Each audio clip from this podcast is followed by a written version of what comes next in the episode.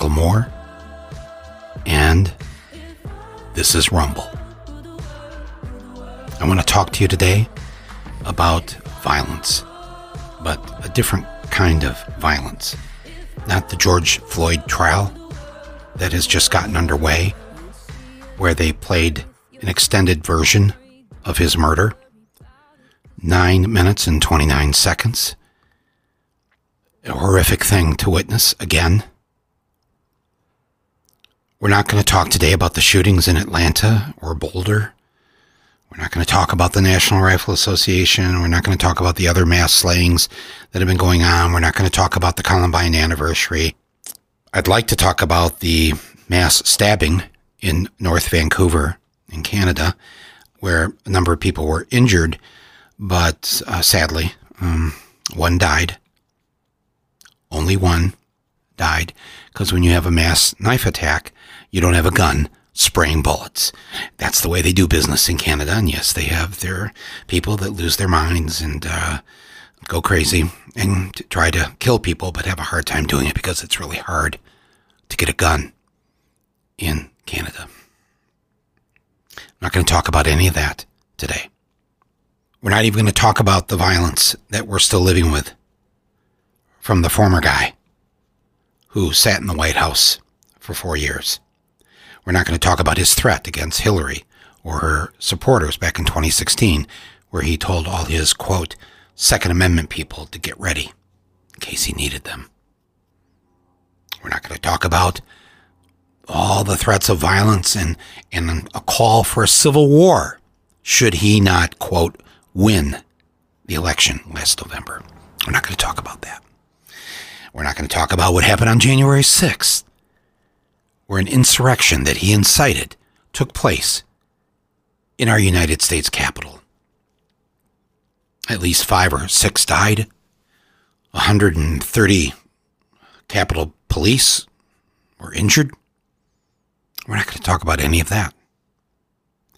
I'm not even going to bring up the fact that that 9 11 style commission that we were promised by the Democratic Party leadership uh, in Congress, they would get to the bottom of what has happened here. Mm, They've just forgotten about that. Nothing's happening with it. They're they're going to leave it up to the law enforcement and the Justice Department to investigate it. Where have we heard this before? Yes, the Justice Department will have an investigation and they will find out what happened. Well, of course, I understand. Yes, we've got a new Justice Department, but we're not going to talk about that today.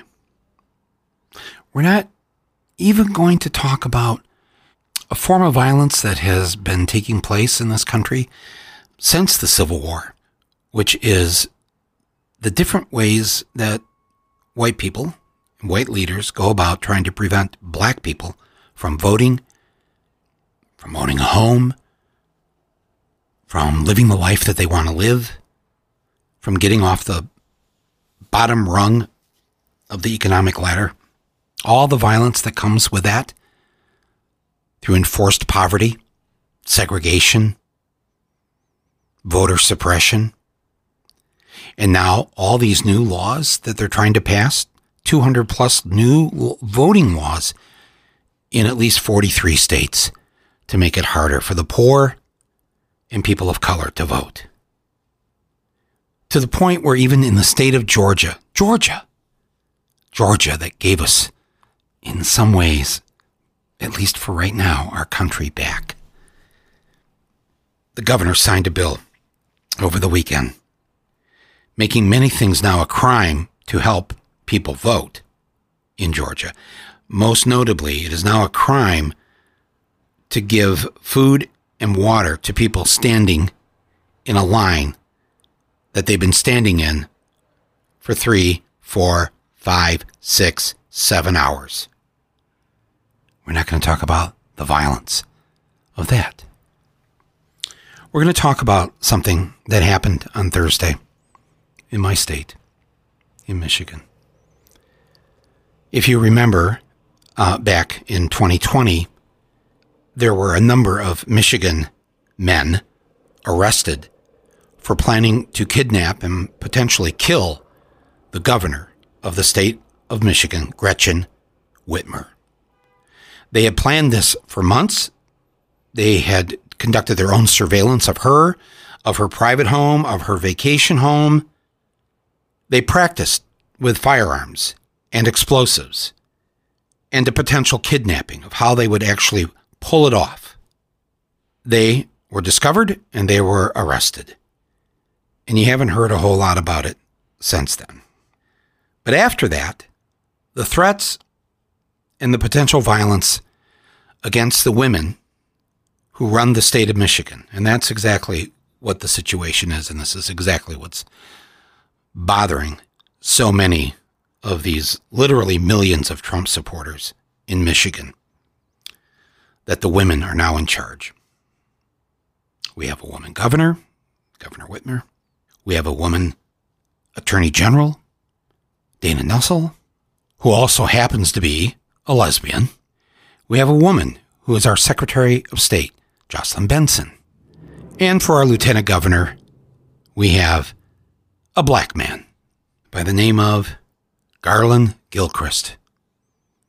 So, not a single white male in the top reaches of power in Lansing, the capital state of Michigan. Now, you would think it would be enough for the angry white men in my state that they control both the state House of Representatives and the state Senate, which are majority Republican, filled with numerous white men that are just as angry as they are. But no. The fact that the top four executive positions governor, lieutenant governor, secretary of state, and attorney general are either women or black. And that, my friends in Michigan, is a bridge too far. And so the threats have continued. They've all spoken about their weekly, daily death threats that they receive for the crime of being female and in power and black and in power. Non-stop death threats. The most notable and visible one was just before Christmas, as our Secretary of State, Jocelyn Benson, was putting up the Christmas decorations, had the Christmas carols on, singing with her, her young son, and she hears this noise outside her house, her private home, and looks out to see a number, a large number, a row of angry militia types on her front lawn, on the sidewalk, in front of her house, chanting, shouting, threatening. And she sees that a number of the men are holding guns and assault weapons at her home. Many of them are the same people who had shown up at the Michigan State Capitol, if you remember that, even earlier last year for a rally against the governor and her people and carried guns first onto the Capitol lawn for the rally, and then they marched into the actual Capitol building itself with their guns, first into the dome, and then into the balcony, into the actual place where the House and the Senate were meeting in session. It frightened everyone. They immediately shut down the legislature and announced that the state capitol building would be closed for the next few days. Such a success story for the right wing. Wow, they actually shut down the state government, the state business. And they made our elected officials run and hide.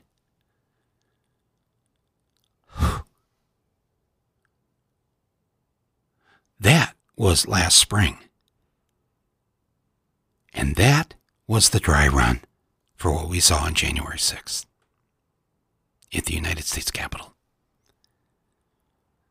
they figured, I'm, I'm certain of this.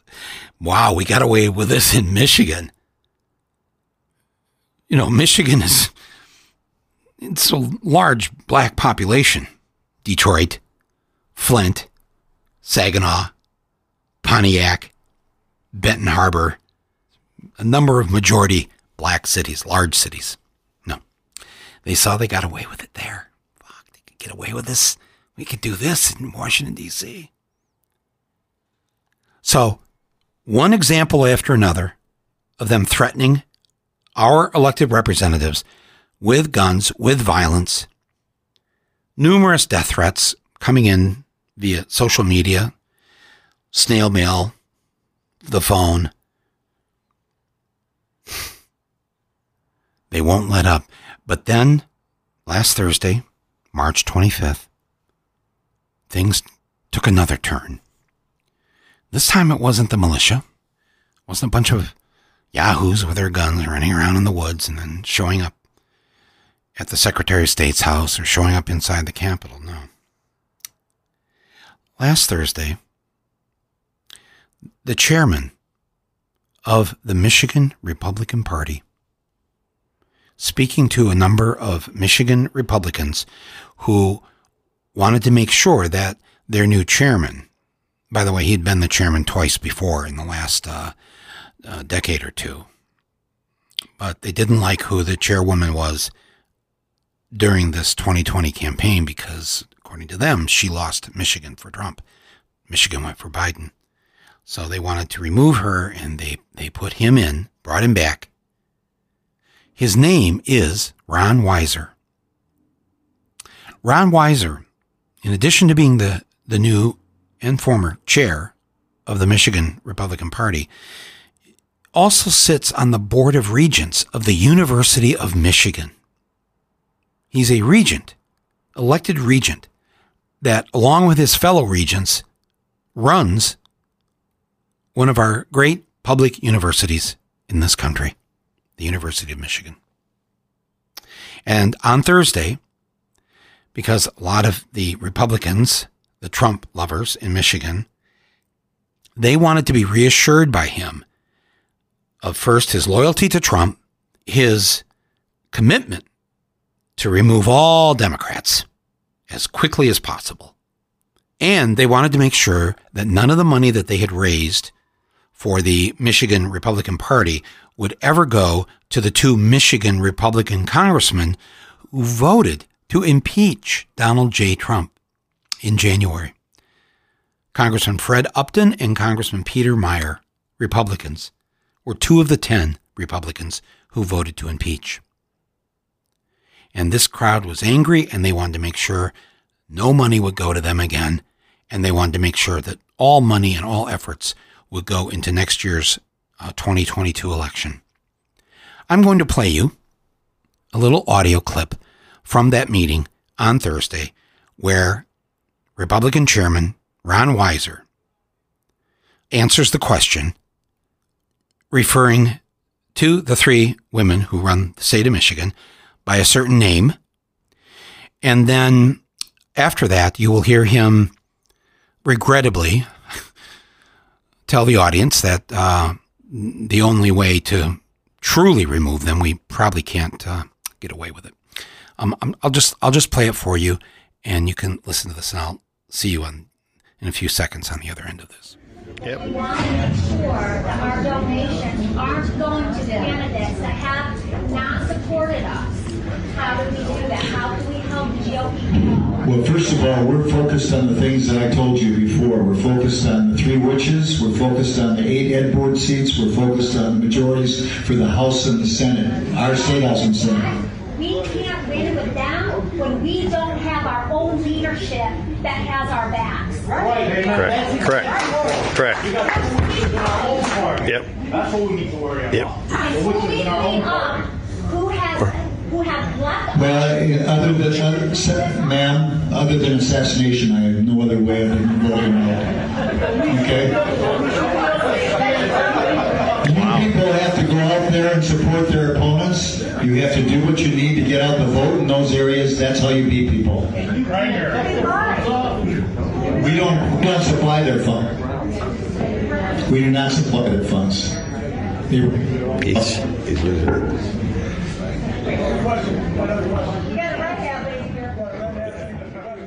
You heard it. So he calls them witches. It's become a thing all across Michigan in Republican and right wing circles to refer to the three of them as witches.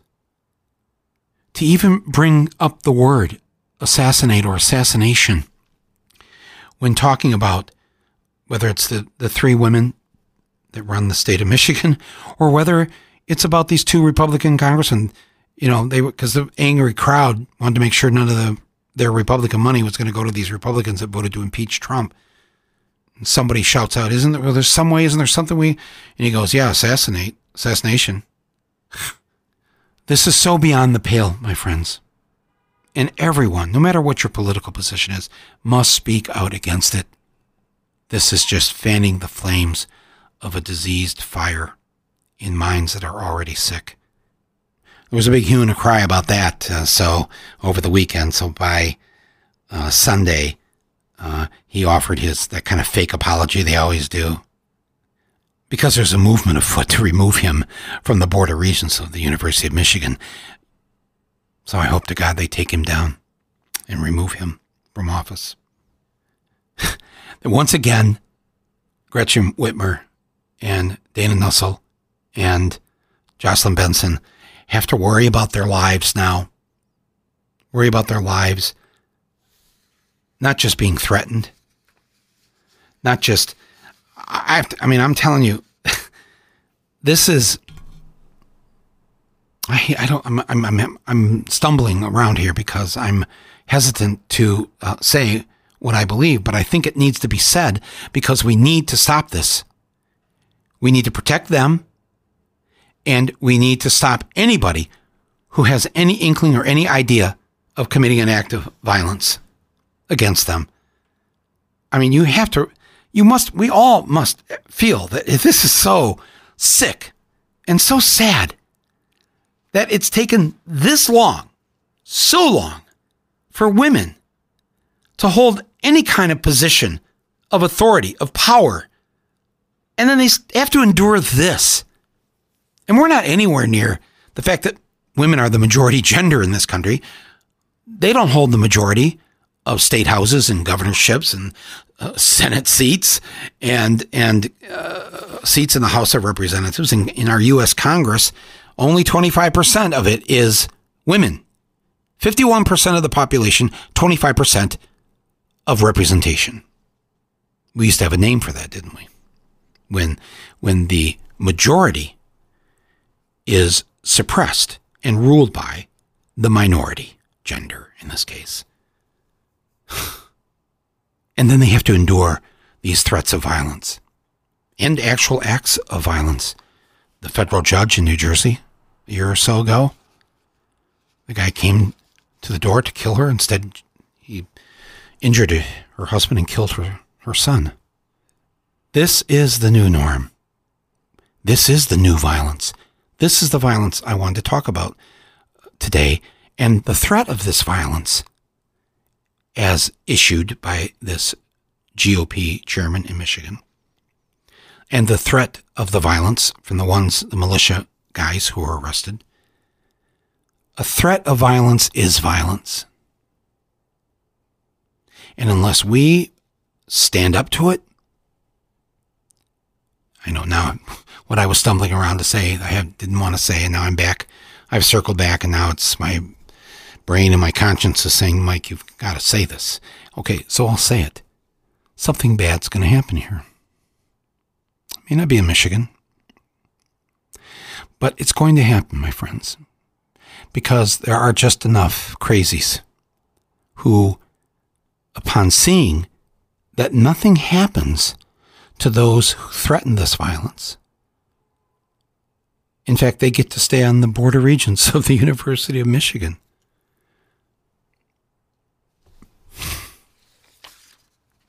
I don't want this to happen. I won't let this happen. And I have to tell you, it's it's it's um I mean look, I know this from my own personal life of what I've had to deal with for a number of years, the threats against me, the threats that have come to me via, you name it, Rush Limbaugh, the people that they have as guests on Fox News. I've been the poster boy for this uh, many years, and um, and I've had to, I've had to endure at least a half a dozen times uh, various acts of violence against me on the street, in an auditorium. Um, it's um, it has not been easy. I will just admit that, and I, I accept. I understand the risk involved in doing the work I do and making the movies I make, etc. Speaking out, um, I've been very lucky. this is the episode of Rumble that they'll run on the news that night. That I'm not so lucky. I'm just, I'm only laughing because you know it's the, you know the dark, the dark Irish here in us that's uh, uh, can deal with this if we can through our own sense of humor. Nonetheless, it's not funny. And um, I've told you what happened. I wrote about it in my uh, book a decade ago about the guy that uh, was going to blow up my house, and uh, the only reason it didn't happen is he was cleaning his he was cleaning his his uh, assault rifle, and went off accidentally in his home, and he um, a neighbor heard it, called the cops. Cops came, arrested him, saw the bomb making material he was doing. He was putting together, got his diary, saw his list of people that he wanted to assassinate. What a word. Hmm, yeah.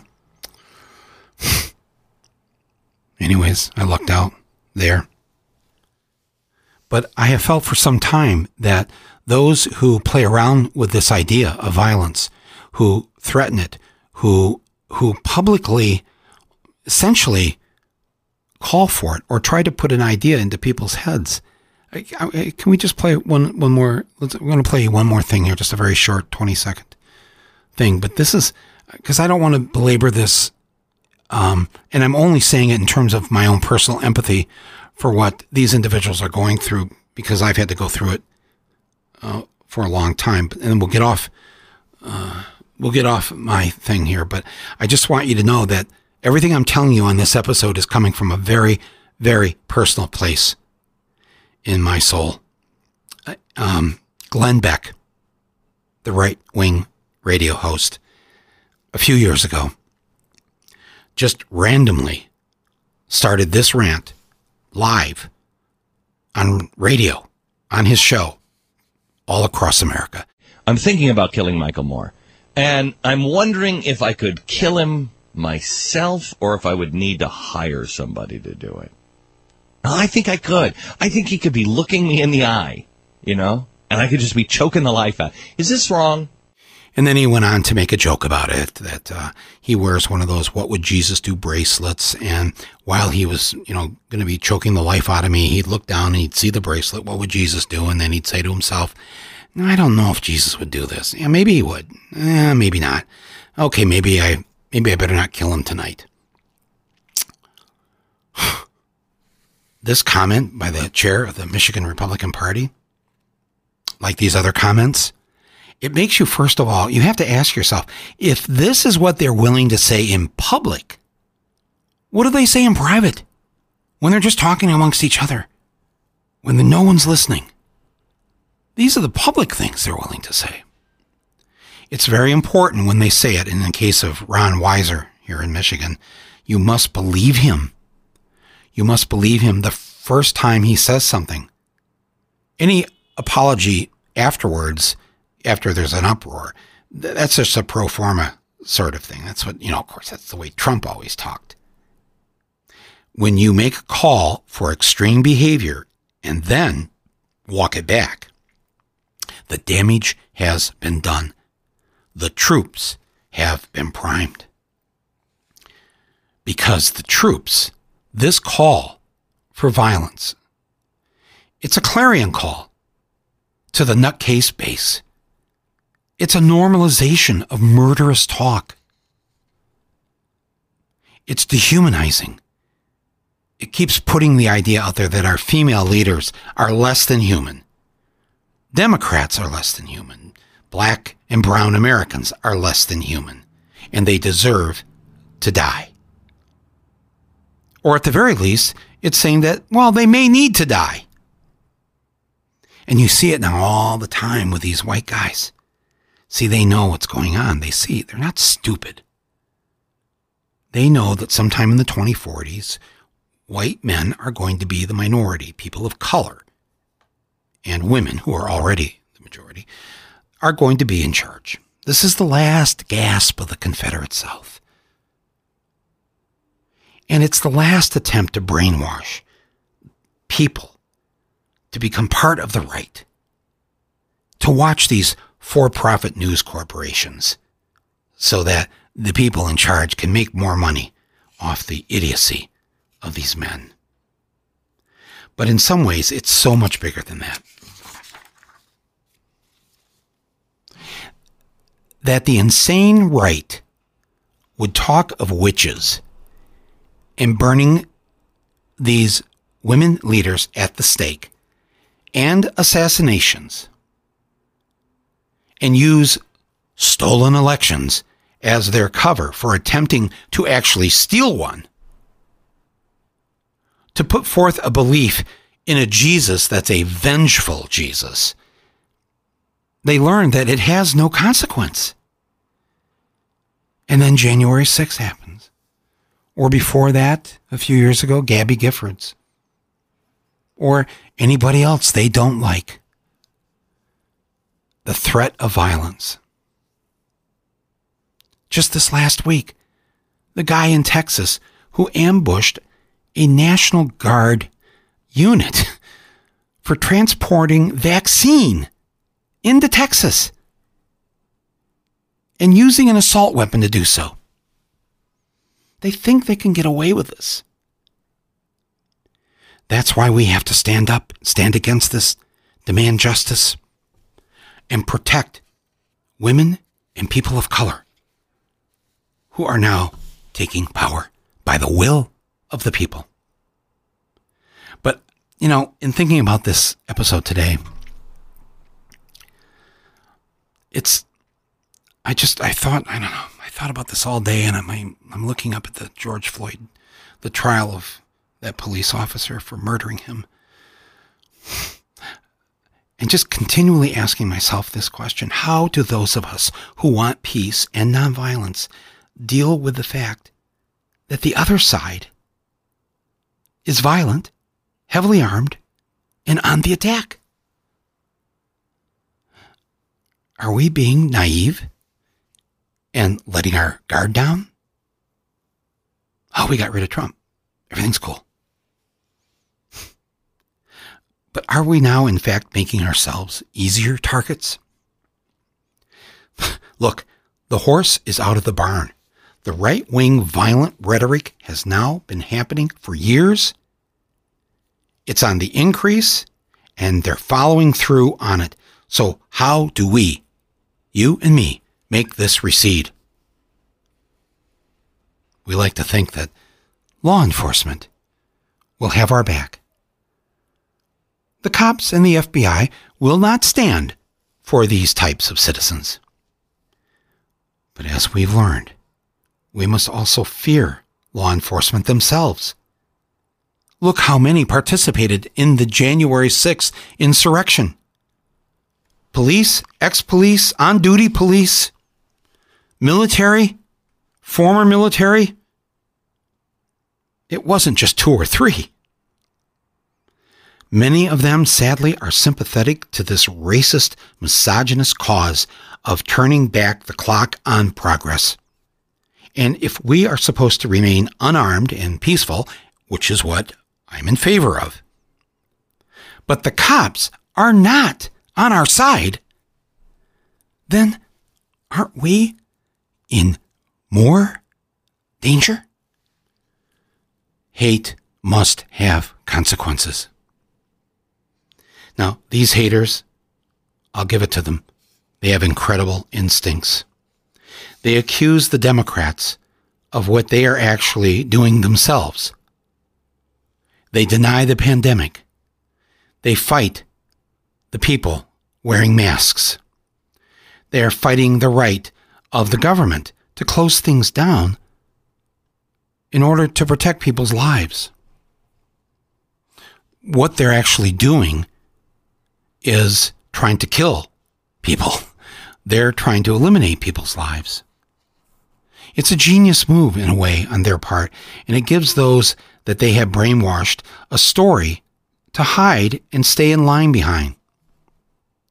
The elected prosecutor of Macomb County, just outside of Detroit, um, you might have heard what he said here recently. He called the governor of Michigan, Gretchen Whitmer, a cold blooded killer.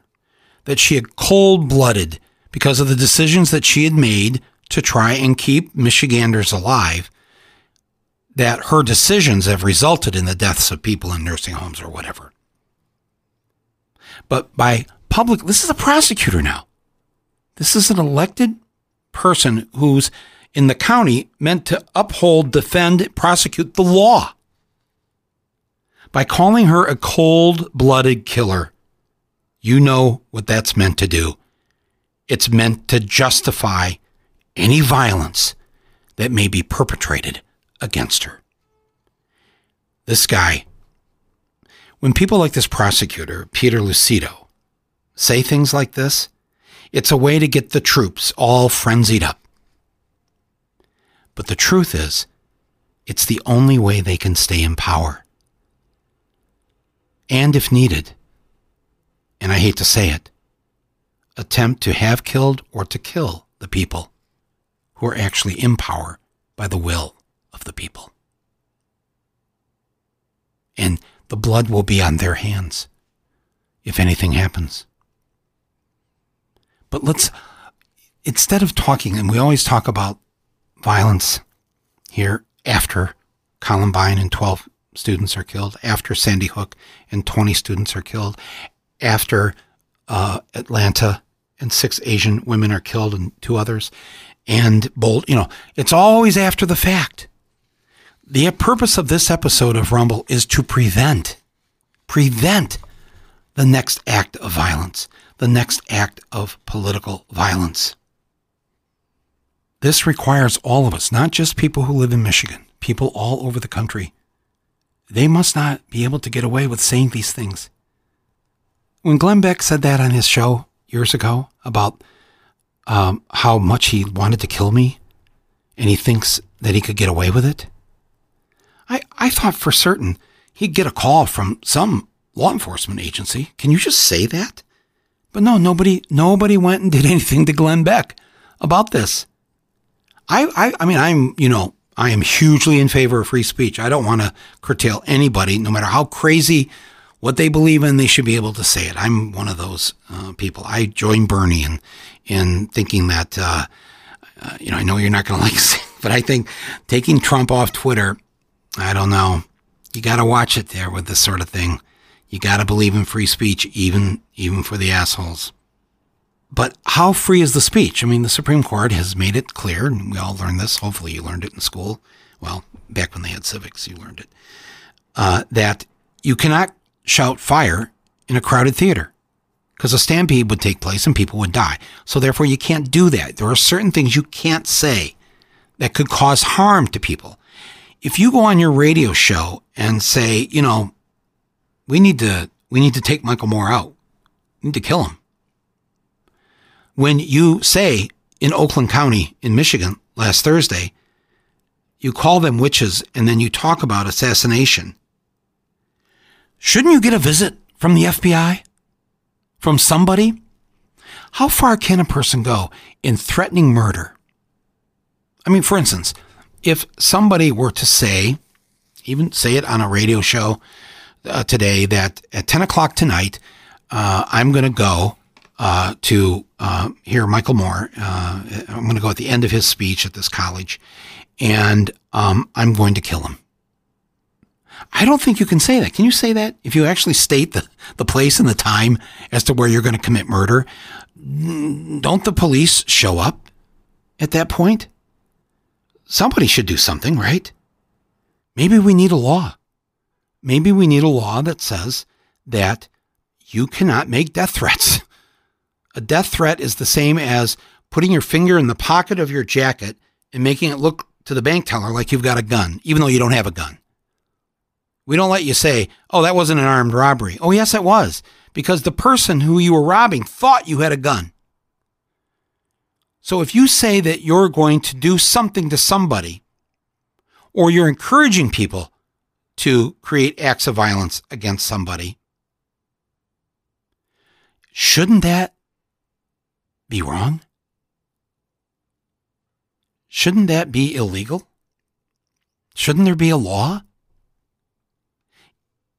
If a group of men showed up on my front porch, on my sidewalk, on my front lawn, like they did to the Secretary of State in Michigan with their assault weapons, and they're shouting at me, and they're holding guns,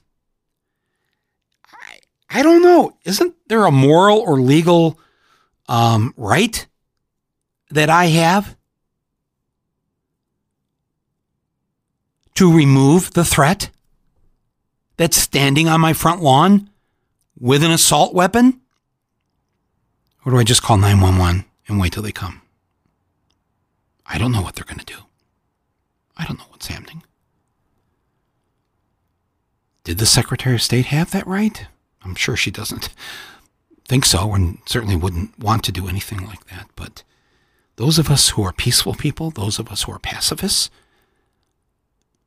at what point here do we stand and protect those who this group of individuals want to hurt, want to kill? I don't know. Listen, I have a special guest. Um, I want to bring on just for the last few minutes of uh, today's episode, but uh, first I wanted to um, uh, thank our underwriter for this episode today. Uh, the great people at Amazon Prime Studios uh, the people that are bringing us all these great films and documentaries, and and especially um, the one that's underwriting today's episode, the Oscar-nominated documentary entitled "Time," and it was directed by Garrett Bradley. Time, man, this is a powerful film. It's the most honored documentary of the year, and it was just nominated for the Academy Awards for Best Documentary Feature, the Academy Awards that are coming up at the end of April. It's also been nominated for Best Documentary by the Independent Spirit Awards and for Outstanding Producer of a Documentary by the Producers Guild of America. So it's it's had numerous nominations, numerous awards already granted uh, to it. I mean, just just listen to the list of awards that Time has already won uh, Doc NYC, Sundance Film Festival, the Gotham Awards, the IDA Documentary Awards, the New York Film Critics, the LA Film Critics, the National Society of Film Critics. Okay, you're getting the gist of this, right? I mean, there's a reason why I and others are so high on this film and why everybody is buzzing about it. Garrett has accomplished something I have to say is so profound. She's made both a beautiful love story, but also a powerful film about America's cruel and racist prison industrial complex. The film tells the story of a woman named Fox Rich, who has spent the last two decades campaigning for the release of her husband, Rob G. Rich, who is serving a 60 year prison sentence for a robbery that they both committed in the early 1990s in a moment of desperation. Bradley, the director, paints a mesmerizing portrait of the resilience and radical love necessary to prevail over the endless separations caused by this country's mass incarceration epidemic. So, do yourself a favor, my friends. Watch Time on Prime. And if you don't have a Prime membership, do a free trial just to watch this film. Sign up for the free trial, watch this movie, and I'll have a link to this film in the description page right here for this episode. Again, I want to thank Amazon Studios for supporting this podcast, for supporting my voice, and supporting the work of talented filmmakers like Garrett Bradley and her excellent film, Time.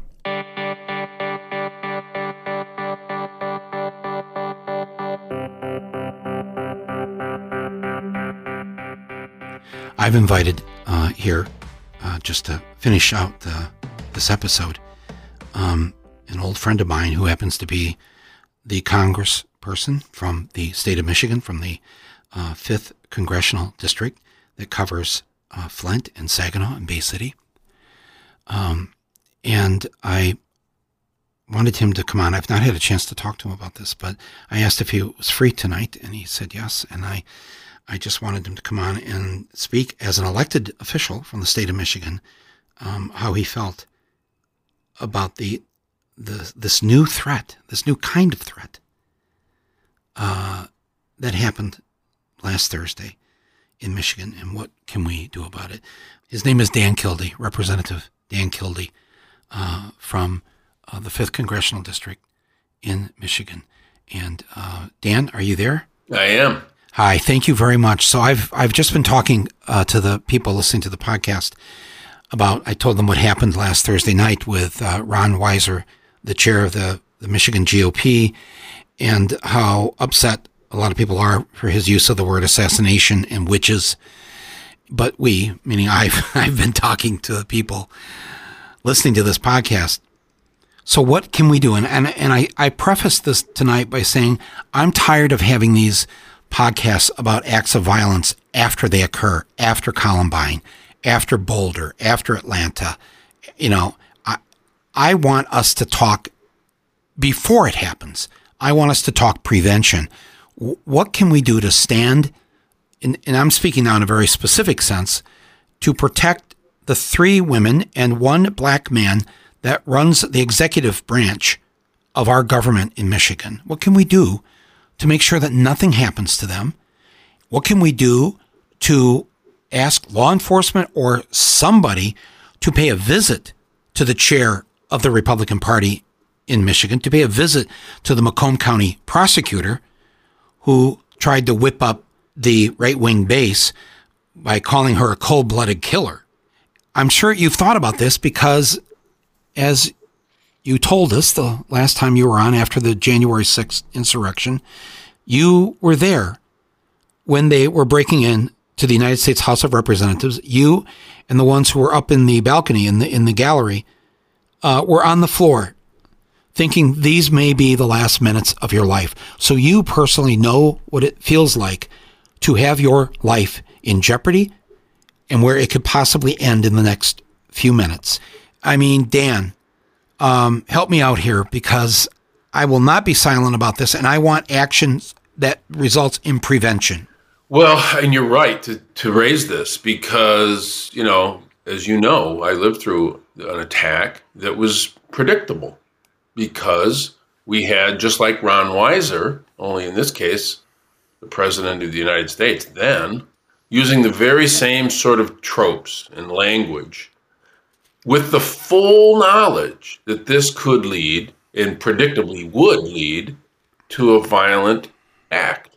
And so I thought until just recently that we had the laws on the books to deal with this stuff. You know, because I know of people who have threatened members of Congress or used threatening language or talked about doing violence to them that have gone away, that have had to go away because. So there, there are consequences if you do that to a member of Congress. Right, right. And so I just had been operating on the assumption that a person who incites another to commit a violent act is a party to that violence. And that's not really a complicated conclusion to come to. But somehow, and and I can't lay it all on Trump, but this is the age of Trump. You know, even though he's gone, we're still living in the consequence of his presence. And suddenly, inciting violence is claimed to be speech somehow. And even when I saw Ron Weiser, who is the head of the Republican Party in Michigan, talking about assassination of members of Congress, referring to the three chief elected officials uh, in Michigan as witches, uh, you know, his his explanation was, well, poor choice of words. What? Hmm. You know, I'm done with this poor choice. I misspoke. I should have chosen my words more carefully. No, we should have chosen a Republican Party chairman more carefully as a state, I suppose. But this hmm. idea that it's all excusable as some First Amendment right, you don't we don't have the right to incite people to violent acts. And so I, I am I am really concerned that we don't have adequate law that anticipated this moment, that anticipated that people of responsible positions would do this sort of thing and then try to explain it away. And so I don't know. I wish I knew. I wish I knew there was a law on the books that could take Ron Weiser to court for s- simply making the suggestion that two, mind you, Republican members, but they don't distinguish, they're either Trump or no Trump. Um, the two Republican members, the only way to deal with them is through assassination. I mean, Yeah, and we're talking we're talking about. I mentioned them earlier. We're talking about the the two Michigan Republican members of Congress who voted to impeach Donald Trump, Upton and Meijer.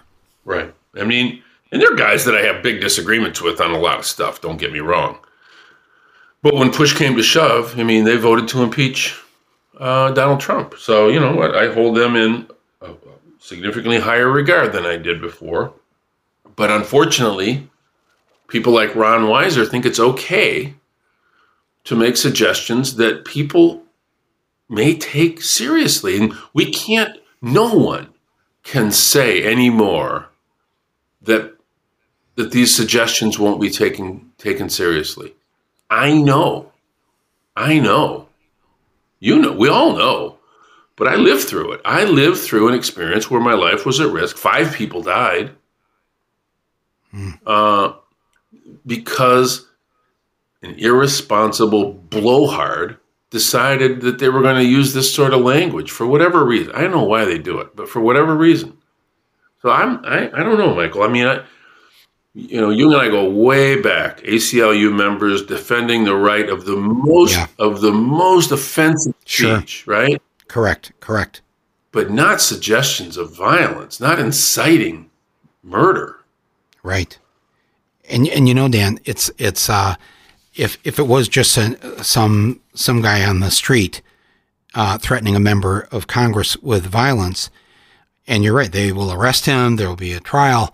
Uh, that that threat will go away, no matter how much they claim that if they if they claim he's crazy and insane, well then be, he'll be sent to a place for the insane. But it it um it will be dealt with. But the fact the fact that the head of the Republican Party in Michigan, uh, once there's an uproar over what he's said about uh, the the three women um, who run our government in in the executive branch in Michigan, and the two Republicans who voted to impeach Trump, uh, referring to assassination. It, and then he says, as you said later, he's ah, you know, just uh, wrong, wrong words. Just kidding. But I've pointed out here that if you have your finger and thumb in the shape of a gun in your coat pocket, pointing it at me, you don't get to say later, "Hey, just kidding." No, and you know, Wrong, wrong gesture, Mike. It was a wrong gesture. Right. Well, here and here's the thing. You know, some younger people around me occasionally use a phrase, "Sorry, not sorry." Right, right. They're not sorry. They got caught. And and you know the dirty little secret is in their little circles, wherever they may be, at the country club or wherever. They're patting him on the back. Oh yeah, They're loving this. right. There- there- There's no there's no sorrow. There's no regret. They just know that he had a moment. He had a hot mic moment that got caught, and this is what they have lived on. This has been their energy, their fuel, this hatred, this this sort of sense of entitlement to to take any action in order to defend their narrow interests. This is what that's what it's about. I mean, But if we don't do something, if we don't figure out a way to prevent, I just am so afraid, Dan. And I'm not. I'm not a paranoid person. I just have lived long enough in this country, and with our reams and reams of violence and violent behavior and whatever, and to where it's it's been elevated to a new level. It got elevated on the day that that five years ago, where uh, Trump said he might need his Second Amendment people if Hillary won. Um, I just think that uh, if we don't do something bad's going to happen, Dan. Yeah. I hate. I mean, I- I hate to say that, especially because of you. Because, but there's 535 members of Congress, and and all the people in all the state houses and the governors and the and the, the women who are elected, African Americans who are elected, whatever. That um, that that if you are one of these people, believe. I mean, I've talked to more than just you, Dan. That this is a, it's on everybody. It's the front of everybody's mind. Sure is. And If here's, here's here's the thing too. Something bad is going to happen because Yeah. it's the natural consequence of this, and we've already Yeah. seen it. Yeah. I mean, we've seen it. It wasn't, you know, it wasn't a, a, a conspiracy that never came to pass. We saw it played out before our very eyes. We saw the attack. I was there. I was I was on. I was texting with you during the thing. You know. Yeah. Right. I still remember asking you. You know, can you see the National Guard? Are they here yet? You know. Yeah, I know. You're having to text me and ask me what I'm seeing on TV. But I also, I also told you you got to take off that pin, Yeah. that congressional pin, Yeah. Because if they get in there, we did. and no, I know I saw in in what you were videotaping, everybody, all the other members took the the pins off Yeah. because it looked like they were going to get in. Dan, let's just be honest. Well, we we were almost certain they were going to get in, and I looked at those doors bowing, and I looked at the five or six police officers that were there with you know handguns, and I thought, shit, this is not going to end well. You know. Right. And these are the doors in the gallery. Downstairs, they're kind of bigger and tougher. But I've sat up there, Dan, Oh, yeah. as you know. Those are ricket. Those are rickety doors. And of course, now they're changing them. You know, of course, God. now, Yeah. right? Yeah, And now. now it's going to be a hardened uh, safe room. The, the the floor of the House of Representatives, get this, is now being built out as a hardened safe room because of this. Wow. So, but the other thing I was going to point out is that yes, something really bad is going to happen in that there will be viol- there will be more violence unless unless somehow we somehow we can quickly act and have consequences for the people who are inciting this. It can't just be that he has a bad press day, right?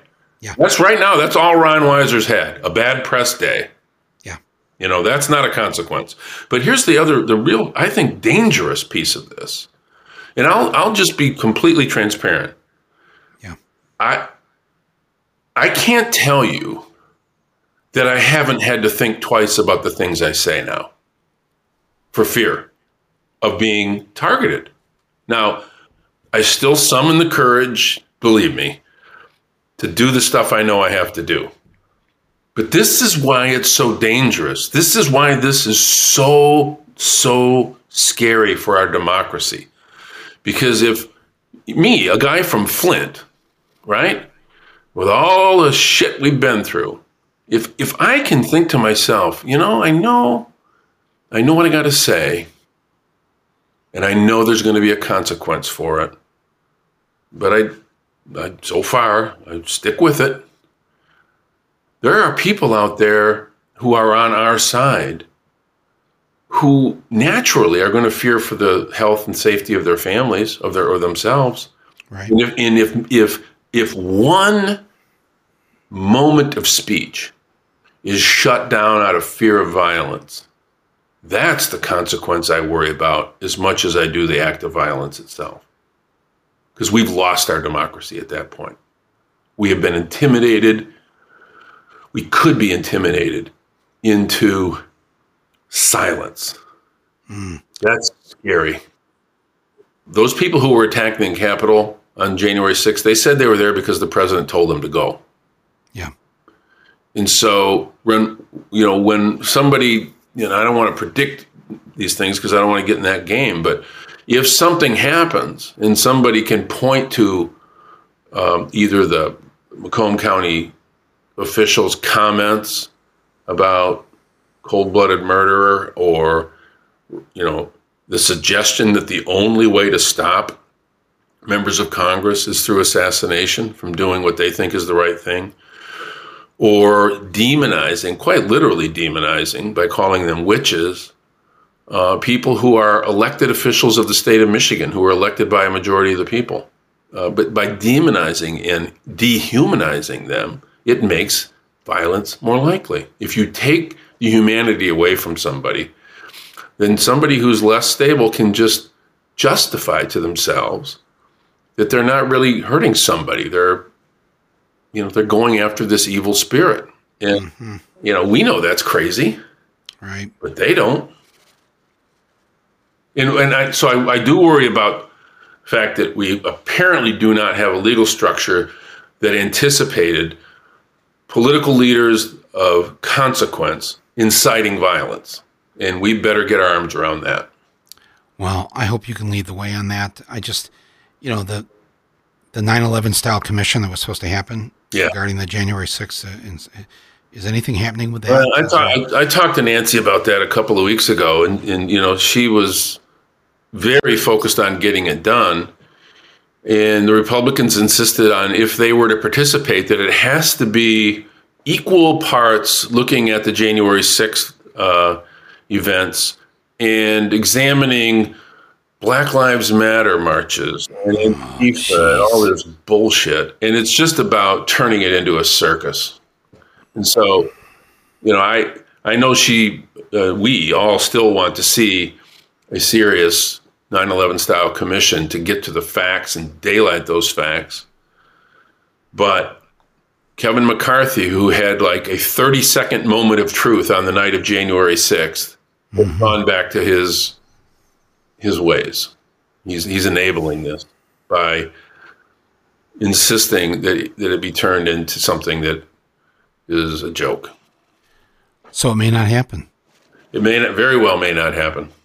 Wow. You know? Wow. Wow. Wow. Wow. Oh man. Um, I know there's so many other things in front of us. We have to save people's lives with, with this pandemic. We've that's obviously job one.